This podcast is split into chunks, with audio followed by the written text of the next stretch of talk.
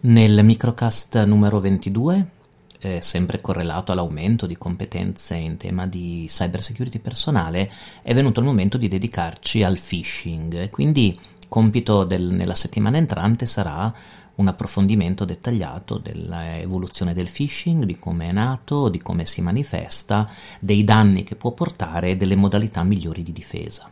Vi indico qualche linea di ricerca o qualche spunto di approfondimento. Allora, dovete sapere che il phishing non è un fenomeno recente, le prime mail di phishing hanno iniziato a circolare proprio esattamente quando ha iniziato a diffondersi la posta elettronica. Il problema è che il phishing è cambiato molto nel corso degli anni, ha sfruttato tantissimo il periodo del Covid e dell'incertezza diffusa in capo alle persone, per cui è chiaro che un attacco che cerca di, di, eh, di, di alterare e di condizionare i comportamenti è un attacco che va a buon fine se c'è una tensione, un nervoso, un'agitazione, un'incertezza, una tristezza diffusa nelle persone.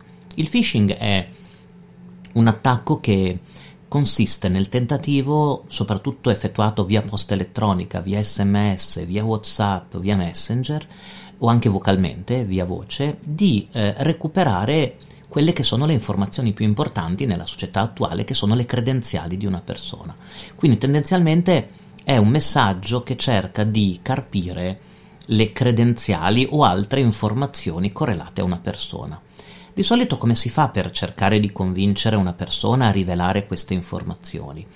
Il phishing è tendenzialmente tematico, cioè va a toccare dei tasti del carattere delle persone che si sa che, sono, che rendono le persone vulnerabili. Quindi arrivano ad esempio delle mail che minacciano una sanzione, cioè mettono paura. Arrivano delle mail che chiedono di agire in fretta. Devi operare rapidamente, devi operare in fretta, altrimenti che ne so, ti chiudiamo l'account. Oppure arrivano delle mail che mettono gioia, l'annuncio di premi, mail che sollevano empatia. Quindi quando vi arriva una mail o un messaggio che vedete va a mm, sollevare una, eh, un, un contatto nei confronti delle vostre emozioni può essere un indice di mail di phishing. Le mail di phishing sono di tutti i tipi, di solito hanno come caratteristica che sembrano provenire da un'istituzione abbastanza affidabile o comunque autorevole. E quindi è una mail che proviene ad esempio da una banca, da Equitalia, dall'Agenzia delle Entrate, da DHL o da un altro spedizioniere, da una procura della Repubblica, da PayPal, da Microsoft, da Dropbox, da Apple, da Netflix. Quindi già la mail sembra arrivare da, da Visa, da una società di carta di credito, da PayPal, sembra arrivare da una mm, realtà molto autorevole. La seconda cosa, il messaggio vi chiede di fare qualcosa, quindi in un'ottica di difesa, quando voi ricevete una mail che vi chiede di fare qualcosa, fermatevi subito. Vi chiede di fare qualcosa. Che cosa vi chiede di solito? Di riattivare un servizio o di fornire delle informazioni, delle vostre credenziali. Quando in realtà tutte quelle società che sono coinvolte nel commercio, nel mondo bancario, assicurativo, da tanti anni non comunicano più e non domandano più dati per posta elettronica a, ai clienti, perché sanno benissimo che questo è un canale ormai utilizzato dai criminali. Su un sito di, di Banca Intesa, ad esempio, c'è proprio nella pagina dedicata al phishing un passaggio fatto molto bene, secondo me, che è intitolato La nostra promessa. No? Dice, la banca dice ai clienti, la nostra promessa è che non vi domanderemo mai dei dati per posta elettronica o via messaggio di alcun tipo, dati di credenziali o così via.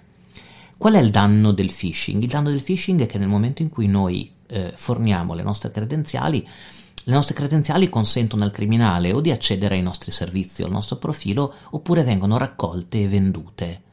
E, um, il phishing può anche essere mirato, n- nel senso che si possono prendere le informazioni relative a una determinata persona e creare una mail che sia eh, che appaia veramente correlata al, a qualche cosa che noi abbiamo fatto che ci riguarda. Come ci si difende dal phishing? Beh, con tantissima attenzione uno dovrebbe fare, ad esempio, un'analisi accurata della posta elettronica, del messaggio, vedere il mittente di provenienza, vedere ehm, chi l'ha mandato, vedere se sul sito di quella realtà ci sono degli annunci di attacchi di phishing, vedere la sintassi della mail, cioè se ci sono er- er- orrori di di errori e orrori di ortografia, di digitazione, degli spazi, delle parti che chiaramente sembrano tradotte con dei traduttori automatici. Quello è un indice di una possibile mail di phishing. Più in generale, la regola per evitarlo è di non rispondere mai in alcun modo delle mail che ci domandino dei dati o delle informazioni relative alla nostra vita elettronica, relative alle nostre credenziali, al nostro account di posta elettronica, al nostro cloud che sta scadendo, che deve essere riattivato.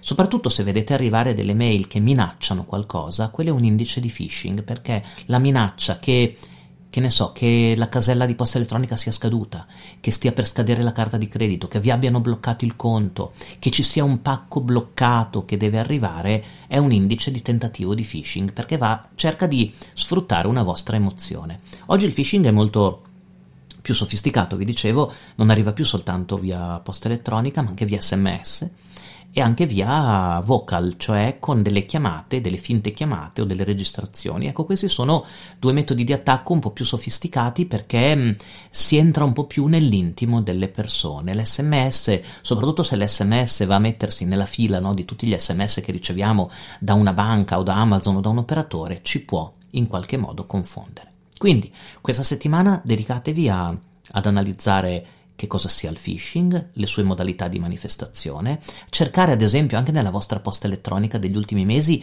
dei casi di mail di phishing o di sms di phishing e farne un'analisi molto accurata e ricordarsi sempre che il modo migliore per evitarlo è di non fare nessuna mossa, di non rispondere. Ogni qualvolta arrivi una mail che ci domanda qualcosa, non rispondere in alcun modo. E noi ci sentiamo nel prossimo microcast la prossima settimana.